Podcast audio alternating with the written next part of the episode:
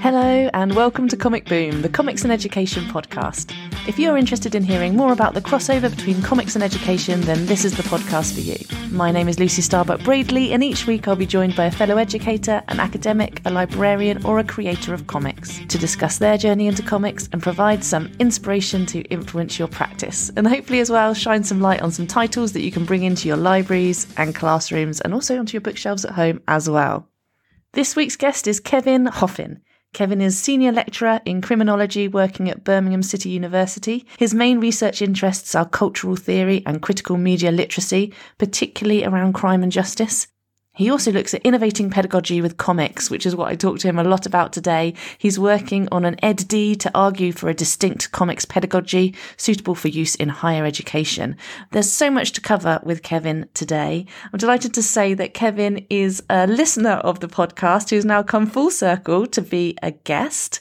Um, I love the variety of places that comics can take you. And this conversation is a fantastic representation of that.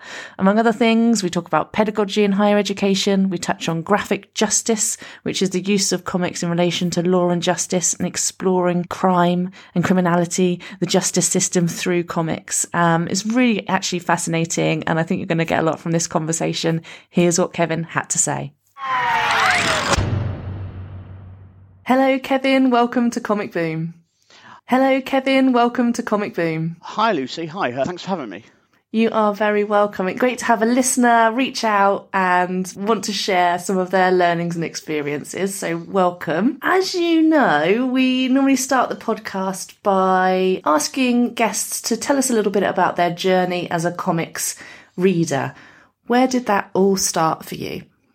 Well, I think the story is the same for a lot of British kids brought up in the 90s. My first comic was the Beano, and then I moved on to uh, Fleetway's production, uh, Sonic the Comic, and I loved that as a kid. That introduced me to a lot of the writers and artists that I read today in 2000 AD. So, you know, it's like a nice bit of synchronicity there but also have to give credit uh, to Goscinny and Uderzo because I spent a long time as a kid with Asterix books, hiring them from my local library. And what was it that particularly, do you think, drew you to those? Was it something that your parents introduced you to? Is it something you stumbled across on your own? How did you my, How did you find them? My parents were always highly keen on me reading. So they would buy me comics quite happily and we'd all go to the library together, and I'd get books out, and you'd go back the next week to take them back, and it, it was school really never sort of factored into it. I, I never, I don't remember any sort of comics or graphic novels that I looked at in a school context. So it was very much in that kind yeah. of reading for pleasure. Yes. And do you think there was something about the comics themselves that was it the combination of images? Was it the sto- types of stories you're able to access that really kind of drew you in? I i like comic book storytelling.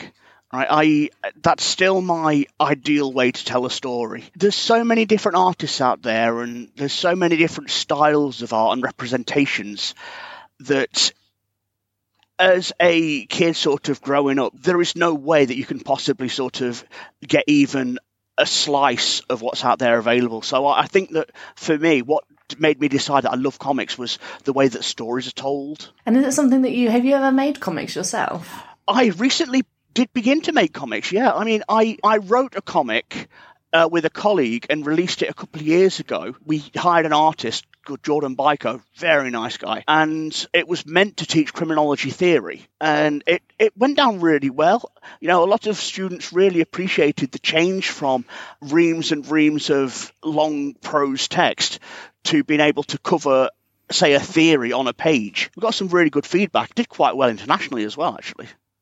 That's very cool. We'll perhaps dip back into that a little bit later. Just before we finish talking about your kind of reading experiences as a child, you told us where you started off.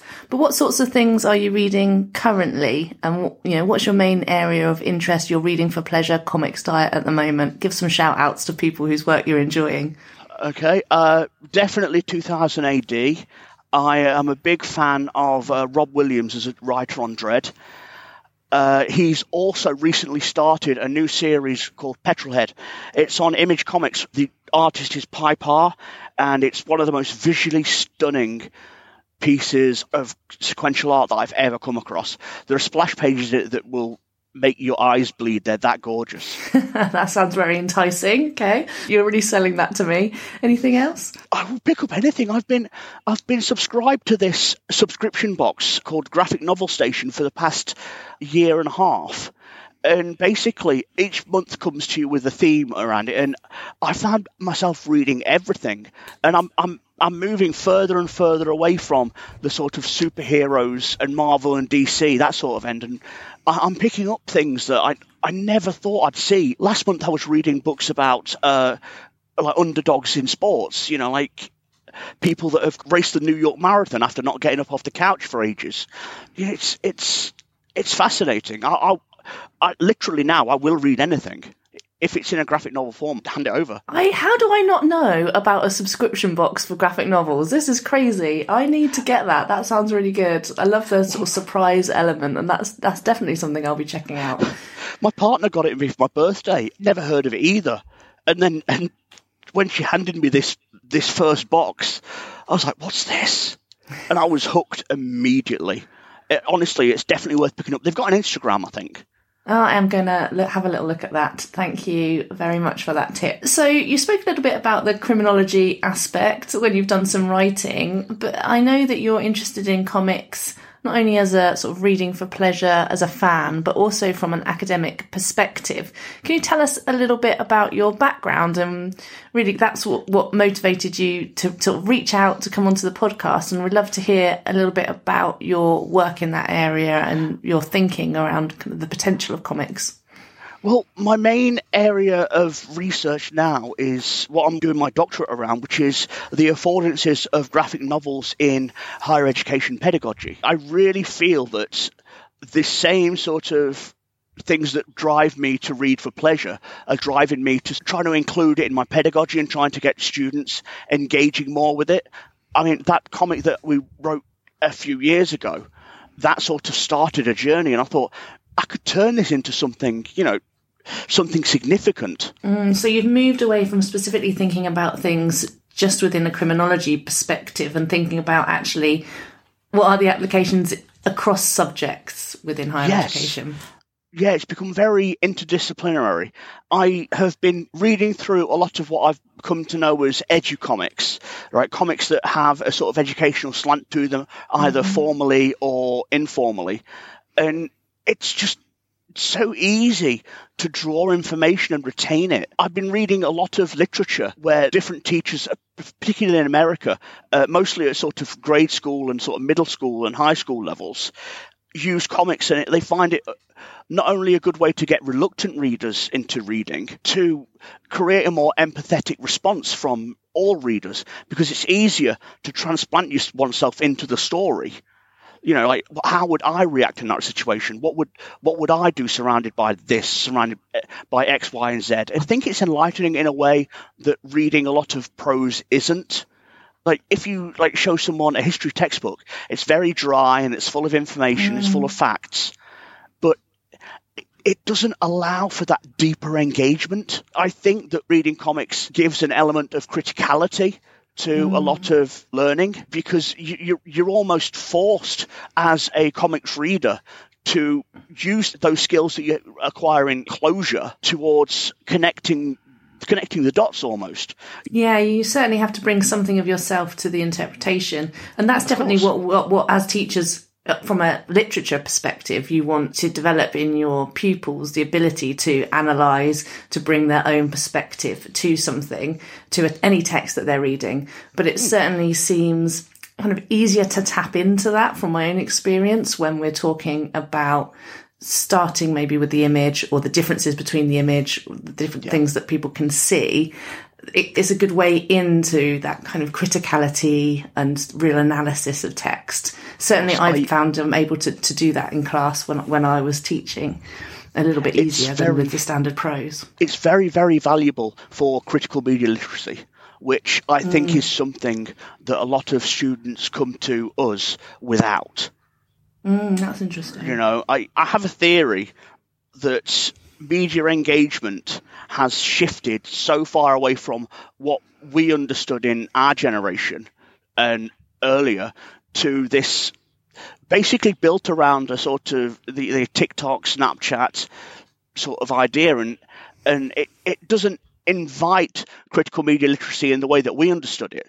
So I've had to really, and I've used comics for this, I've had to reinterpret how I understand media literacy. You know, it's very difficult to use some of the skills that I learnt for media literacy in sort of like individual images and things that scroll across the screen very quickly.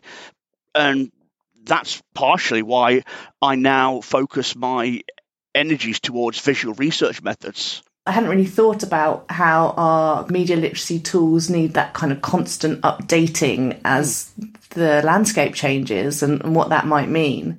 Uh, that's really interesting. Just skipping back a little bit, um, mm-hmm. I've been reading some of your papers in preparation for our session today, and I found you you well, referenced... one person that's read them then.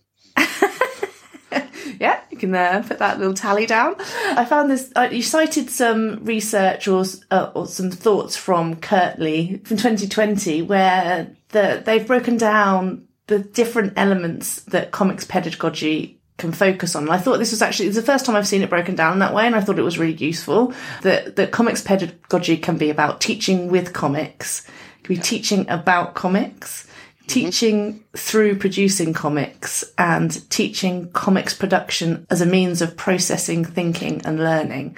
I just found it a really great way to think about it. But those are the kind of areas that this podcast shifts between when we speak to comics creators, when when we speak to academics, when we speak to educators, we're actually kind of dipping into all of those different areas that are split out there, which for me is what makes a podcast really interesting and why we get such varied content. I just wondered, in terms of your work, then, are you particularly interested in any one of those, or do you think one of those areas has the most potential for us to explore, or, or are you sort of thinking about them on equal terms? Well, honestly, I find myself zipping between the four mm-hmm. because my original sort of hope was to teach with comics. But then, of course, I created our comic, and then that turned into teaching through producing comics. Mm. And that's going to sort of influence me teaching comics production as a way of processing thinking and learning. Mm and teaching about comics, that's something that you need to do very early on with a class because a lot of them haven't read comics in that level of detail before. You know, they've seen memes, they've seen newspaper comic strips. Mm. But comics has this visual language, which in theory is universal. And you ask a, student, I do this on regular occasions, you ask a student, okay, what does it mean when there's wavy lines following the character? and mm. they know, but they don't know why they know. Yeah, yeah, there's so many assumptions and just things that you don't consider to be an understood sign or symbol for something. And then sometimes they're different from between different cultures, right? So you see things in yes, in manga that perhaps you need you do need to have explained to you because you don't know. You know, for example, if I think about um, is it in sometimes when people are asleep in manga, they have like bubble coming out of their nose? Yeah, I, whereas it would tend to be like Zeds floating if someone was asleep in something that was more of a kind of European based comic, it, those kind of things. There's some very interesting differences. I mean, I'm, I, I am not a, a, a manga reader. I prefer either sort of like European or Western styles, but it does feel like you're picking up a manga you're picking up for the first time, and you do have to go back to scratch. And like, okay, well, what, what, what does this mean? Mm, yeah, and really start breaking it down. And so it is so, interesting yeah. those kind of assumptions that we have of things that that because they're not based in language. I'm saying we, but I really mean me. I presumed were universal, but actually they are still quite rooted in in culture and different in in different places. It is really interesting. But in that higher educational context, you are going to have students from all over over the of world. Course. Same actually in prime, primary and, and secondary, but you may well have to sort of explicitly teach what those things are, mightn't you? there was a chapter in the Kirtley book that you mentioned earlier called Misunderstanding Comics. And it was by an author called Jonathan Flowers. And it was basically saying just what we've been talking about that it talks about Scott McCloud and how he was sort of instrumental in saying that this is a universal language. But what Jonathan Flowers said was, well, no, not really, mm. because it's only a universal language if you've got the same cultural experience as yeah. as McCloud. Even within cultures, even within Western culture, there are going to be cultural differences and experiential differences that really sort of alter the way that you engage with visual content. Mm. So, mm. yeah, for sure. I actually, I think Neil Cohn, who's a previous guest on the podcast as well, he's just got a new book all about the kind of the differences not necessarily within the image as as we've been discussing, but actually just in like the layout and the way that you the way that the flow works between panels and things like that between different regions of, of production. So I think that it's actually yeah really layered. Tip of the iceberg. Tip of the iceberg actually blows my mind. The more more I find out about comics, the more terrifyingly aware I am of how much I don't really know very much still. Yeah, um, I, I, I get that feeling as well. I mean, when when people re- refer to me as oh he's our comics expert, uh, it makes me cringe. yeah, yeah, yeah, me too. You've talked about visual ethnography in your work as well, yes. and I just intrigued by the term, by its relation to comics, how perhaps comics can be documents that tell us about humanity. And I wondered if you could unpick what that term means in relation to comics. I've got a quote here. You say, educators and researchers who wish to use comics or graphic novels in the classroom can learn a lot from visual ethnographers. Well, what are visual ethnographers and what can we learn from them? Well, as a comics reader, you're a visual ethnographer. Mm. Right. This is it, it, it, it's that easy. If you, I mean, you're aware of the term closure, yeah? Yeah. But you can right. explain that for listeners in case they're not. Okay, quite so a variety of listeners.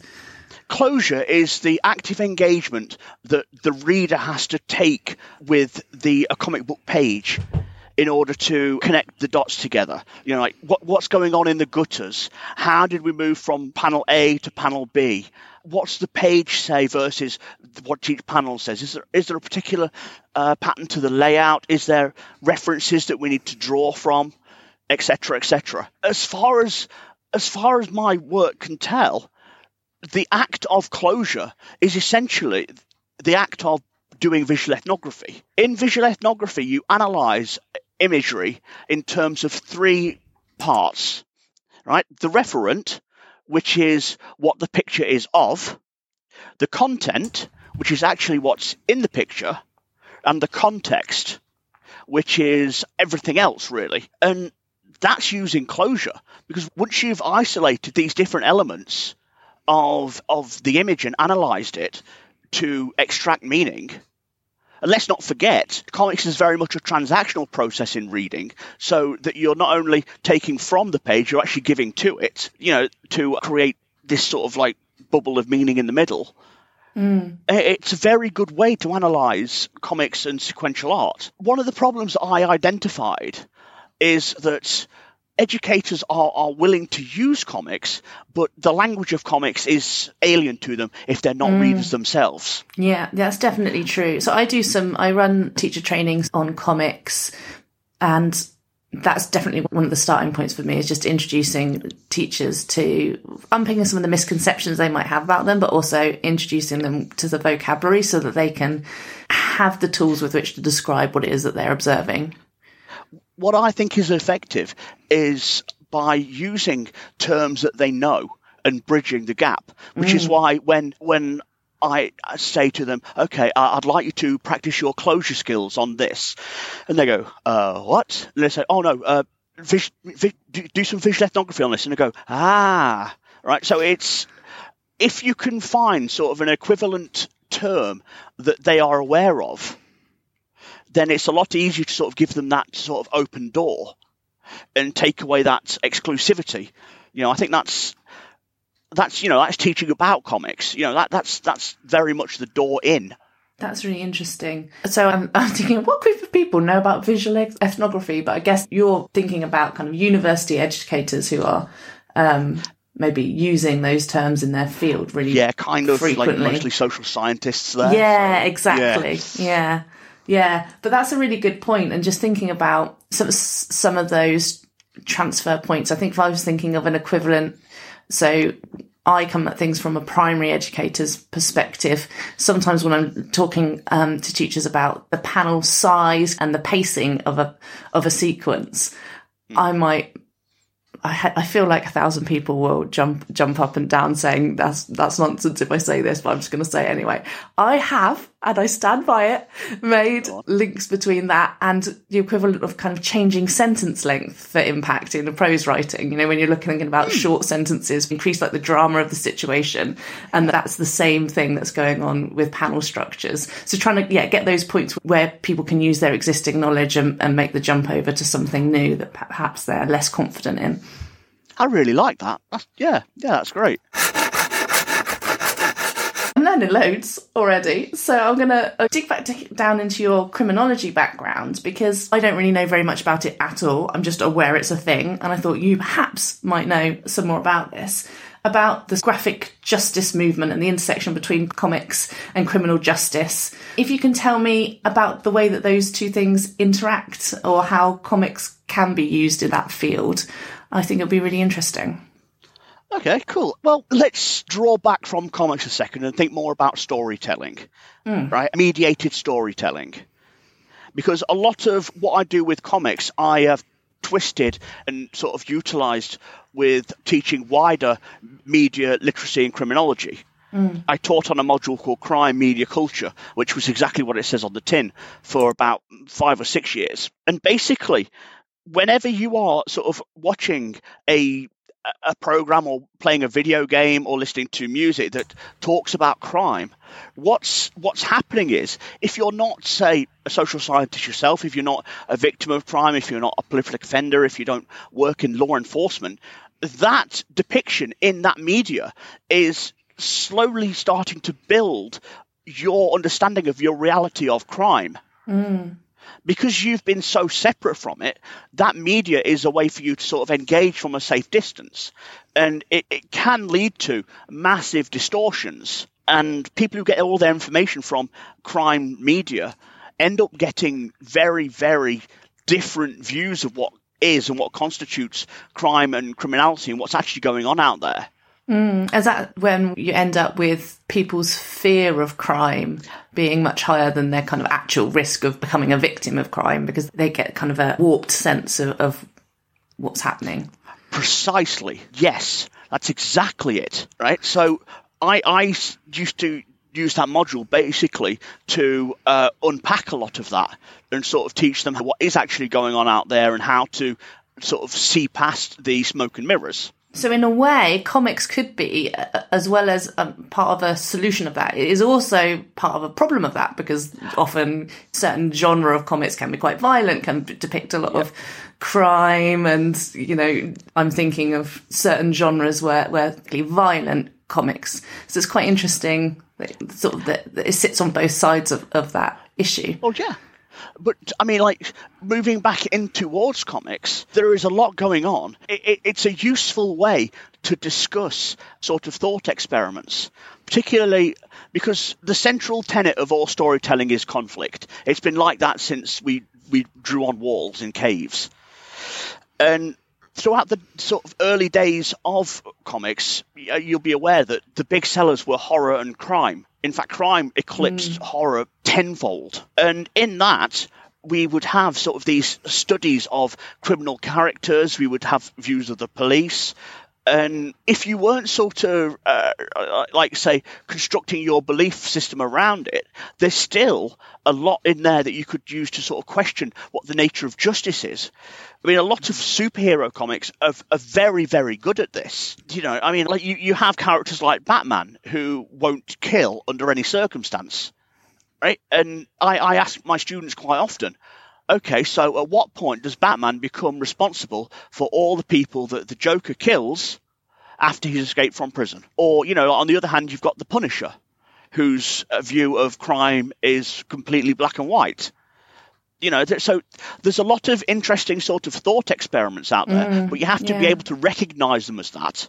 Yeah. And is there a role as well, or is there a, a practice? I kind of imagine there must be an, an existing practice around offenders talking, working through their own experiences through comics as well. I was hoping after the first issue of the From Villain to Hero that future issues would concentrate on uh, having contributions from offenders mm. and telling their stories and giving them skills to you know come out and say oh I, I, I made this comic i have used this therapeutically unfortunately covid hit yeah which put barriers on absolutely everything uh, Yeah, I think so, I, I, spoke yeah. to um, Hannah Berry at the end of 2023, and she had hopes to do projects in prisons as part of her laureateship, but again, it was scuppered by by COVID rather drastically. But I think there's definitely could be some really powerful and fruitful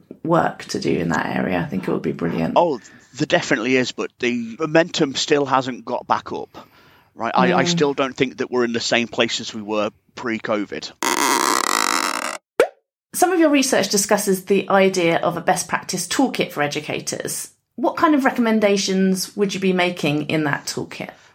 Well, this is sort of like going back and using sort of equivalent terms, like, you know, where closure and visual ethnography sort of cross mm. over. But in terms of pedagogy, comics, although they're growing in momentum, it's still very much outside. It's, it's still very much an outsider thing. We're starting yeah. to see more and more teachers writing about using it, but it feels quite disparate. Yeah, I would agree. And when I do teacher training, my first kind of questions are who reads comics? Who has comics in their classroom? Who teaches with the comics that are in their classroom? And, and it's sort yeah. of dwindling hands. I think it's growing, but it can be quite easy, I think, to get in a bit of a bubble once once it's something that you know that you're interested in that you kind of attract other people that are also interested in it and you, you exactly. feel like oh everyone's using comics and actually yeah it's not the case and what i think needs to be done. And my recommendations are that pedagogists and educators they love the idea of a toolkit yeah. right they they they love an accessible toolkit that they can just tap into and tap out of whenever they whenever they want to right and with with my plan to formalize an HE pedagogy based around comics what that's going to do is is going to present this sort of accessible toolkit where comics readers and non non comics readers both feel more confident to be able to navigate comics in the classroom. A lot of the methods that people like Brozo, Kirtley, Smith, Backus have, have all talked about could easily be altered and played around with and given a sort of increased level of sophistication in order to be used at HE. You know, I mean, like it's essentially the same lessons, but yeah. just a little bit more upscaled. Yeah, I guess that's what one of the things I was going to ask you was around so if we think about pedagogy as being uh, the method of teaching itself, do we need a distinct pedagogy to work with comics in the classroom a, a, completely different way of, of teaching. Or maybe not maybe not necessarily emphasis on completely but just a different way adapted way of teaching to include comics. Or is it are we able to use the same pedagogical techniques as we would maybe with this with other forms of media, whether it be film, whether it be other forms of literature, that it's the same pedagogy, but with a different sort of subject knowledge, increased subject knowledge on comics? Well, I I believe that all media can be analysed with pretty much the same tools. Mm. So if your pedagogy is going to be around media literacy and multimedia aspects, then yeah, there's there's no real reason for a distinct pedagogy. But I do think that there is a market for putting comics in the classroom due to the affordances associated with comics. One of the examples that I use quite frequently is comics that are based on uh, Shakespeare. If you go and see a Shakespeare play, right, then you've got to uh, a keep up with the actors, which as a deaf person I can't really do, mm. and b you've got to sort of you've got to un- understand it uh, to a degree. If someone hands you the script to it, you've got that in front of you, but it's very difficult to match up what's being said with the stage directions. It's, it, it, it's harder to visualize. If you're reading a Shakespeare comic, you basically you can see the stage directions and you can read it at your own pace. Like you can't shout at the actors. Can you do that last bit again, please? Yeah, while I catch exactly. up. Much as you'd like to sometimes. Yeah.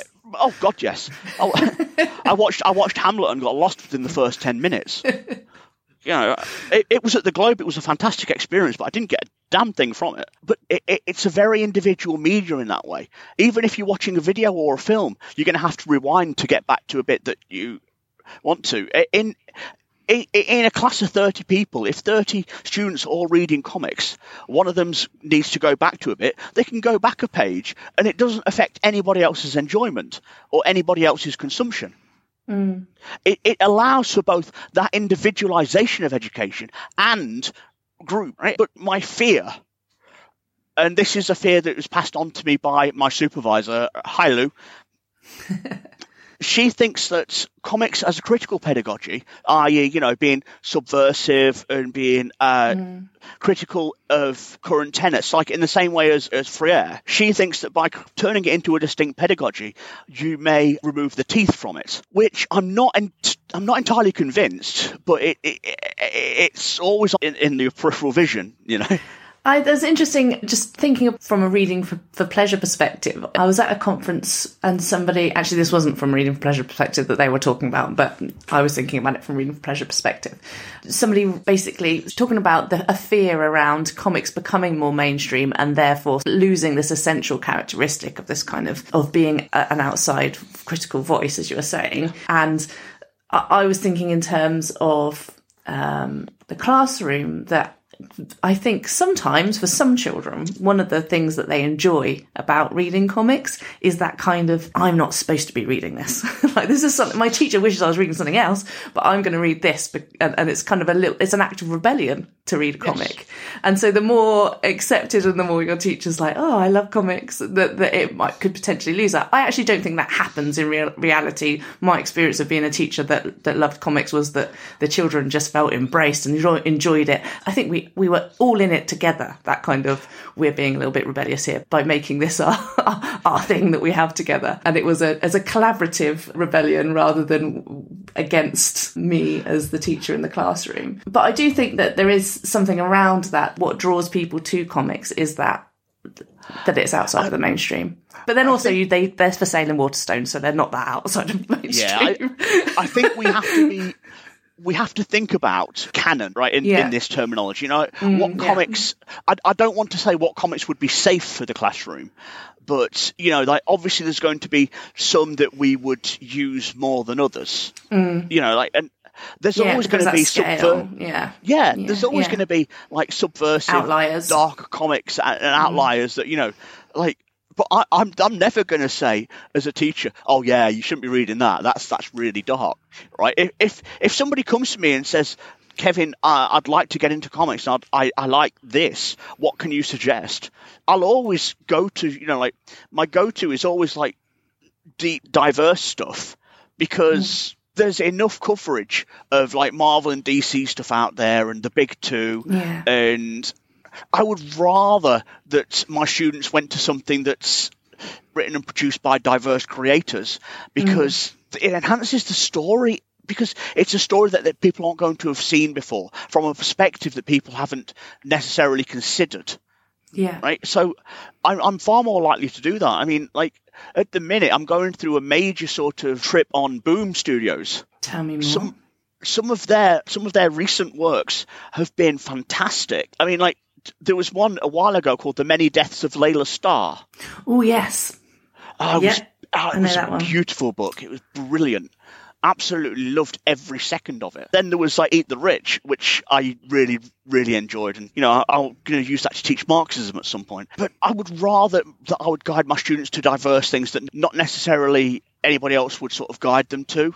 Yeah. Like yeah. if you put in like to an algorithm or like Amazon or something like Captain America, and it brings up Deadpool. It brings up Wolverine. And it's yeah. like, well, that's so not really that, that, different. You may yeah. enjoy that. Yeah, great. And if so, go for it. But you know, I I think there's more fun to be had than like just deep diving into things. I think that's where that that subject knowledge and having that knowledge of the variety of comics that are available is really important because you're able to make those meaningful recommendations and you're able to expand horizons much more effectively. We are coming to the end of the podcast, Kevin. It's been brilliant to speak to you today. I feel like we could uh, carry on chatting all afternoon. Actually, there's so much to to talk about. I wondered if you could just think about some takeaways that we could leave listeners thinking about some practical things, perhaps three key points that you'd like to prompt some thinking for anybody listening with. Okay, well, I talk a lot about the affordances of using comics you know, and we've talked about Kirtley's uh, four typologies, but the one that we didn't really sort of uh, focus on was using comics as a way to process learning and thinking, which mm. is it's a world opening experience and it's so easy to do. Any teacher can take an A4 piece of paper, fold it, and create an eight page mini comic with just a pair of scissors and use that to get their students to tell a story. We are storytellers and we understand things better if they come at us in the form of stories. So we should take advantage of that. And a lot of a lot of students they can't necessarily verbalize or even write down what it is that they are uh, feeling about a certain thing but they can draw it you know? So i think that the potential of comic books in classroom is is is, is thousandfold. And we should be as educators looking into things like this more because it enables accessibility right? Uh, uh, Carter said in Bacchus that anybody who has eyes is a visual learner. And I'm not entirely sure that I completely buy that, but I do think that we can draw a lot from comics as as teaching tools that we can't necessarily from prose text. Yeah, I completely agree to add one comic or book to our to be read piles tomorrow, could also be a book about comics, that suits too, what would you recommend? You've just saved me with that last sentence. I recommend that anybody uh, who has even the slightest interest in comics and how comics work picks up Will Eisner's book on comics and sequential art. Brilliant. What is it that makes you think that that's such a good one to, to start us well, off with? Will Eisner, as anybody will know, is basically uh, the, the, the spirit is pretty much the blueprint for uh, a lot of modern sort of crime comics and all the sort of technical details that we consume, they have a basis in in meaning. They have this term, and, and it's like that disconnect between you know what something means, but you don't know why it means that. And Will Eisner's books really hammer home the difference between widths of panels, how speech can both add to and take away from an image.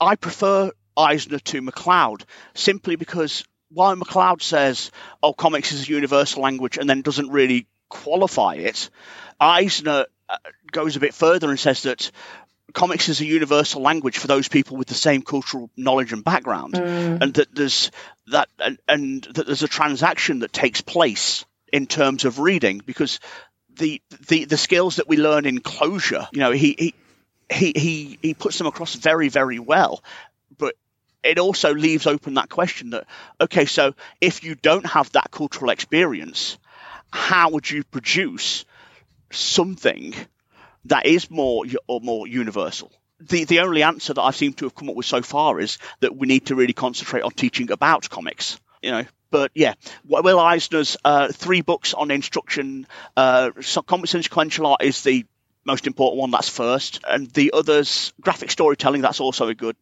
And the third one is about expressive anatomy. That's probably a bit more actual creators themselves. But if you are interested in the science behind comics, Eisner's books are fantastic. That is absolutely fascinating. Thank you so much for introducing that to us. And thank you for coming onto the show and being a guest today. I've really loved discussing, debating, and dipping into new areas that I haven't really thought of before. So thank you for coming on the show and sharing your expertise. Thank you. I've loved every second. There you have it. I found that conversation absolutely fascinating. Thank you so much to Kevin for coming onto the podcast and sharing your expertise and your thoughts with us.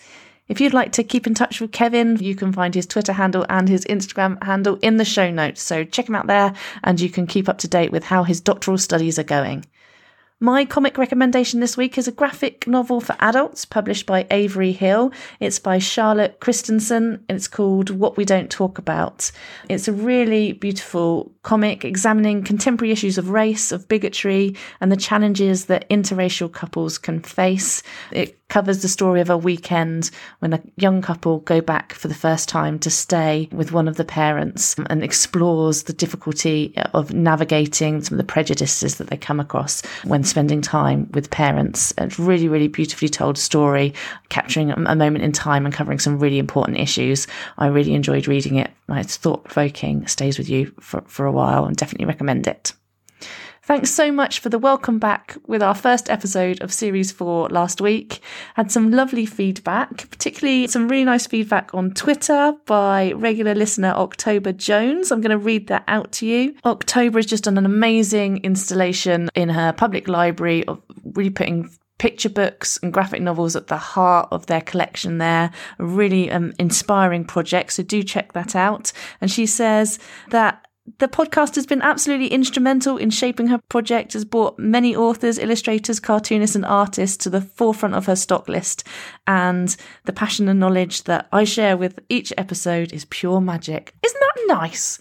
I can't tell you how nice that was to read. So thank you so much, October, for that. Good luck with the launch of your reading space. I'm sure that is going to be hugely, hugely popular. And just thank you for being such an inspirational force out there, putting into practice all the things that we discussed on the podcast. It's, it's um, amazing to see. If you would like to support the podcast, you can do so by giving a donation, by either buying one of my comics or buying me a comic. You can do that by logging into kofi.com forward slash lucysb. That's ko hyphen fi.com forward slash lucysb.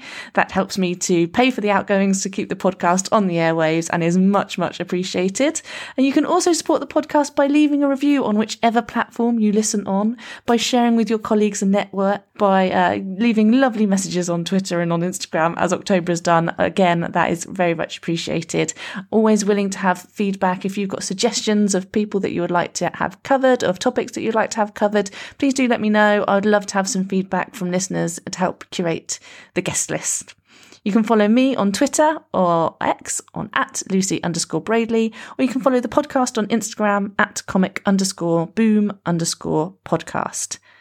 Next week, we have got an absolute classic episode, jam packed with recommendations, as I am joined again by Paul Register to talk about this year's Excelsior Awards shortlists. We'll be covering the white list for Key Stage 2 and also the blue list for Key Stage 3 pupils. So we'll be talking in depth about all the titles on that shortlist. Come along, have a listen, and be prepared to add to your reading list. It is a great episode. That's all from me today. You've been listening to Comic Boom, which is hosted and produced by me, Lucy Starbuck Braidley. Thanks for listening.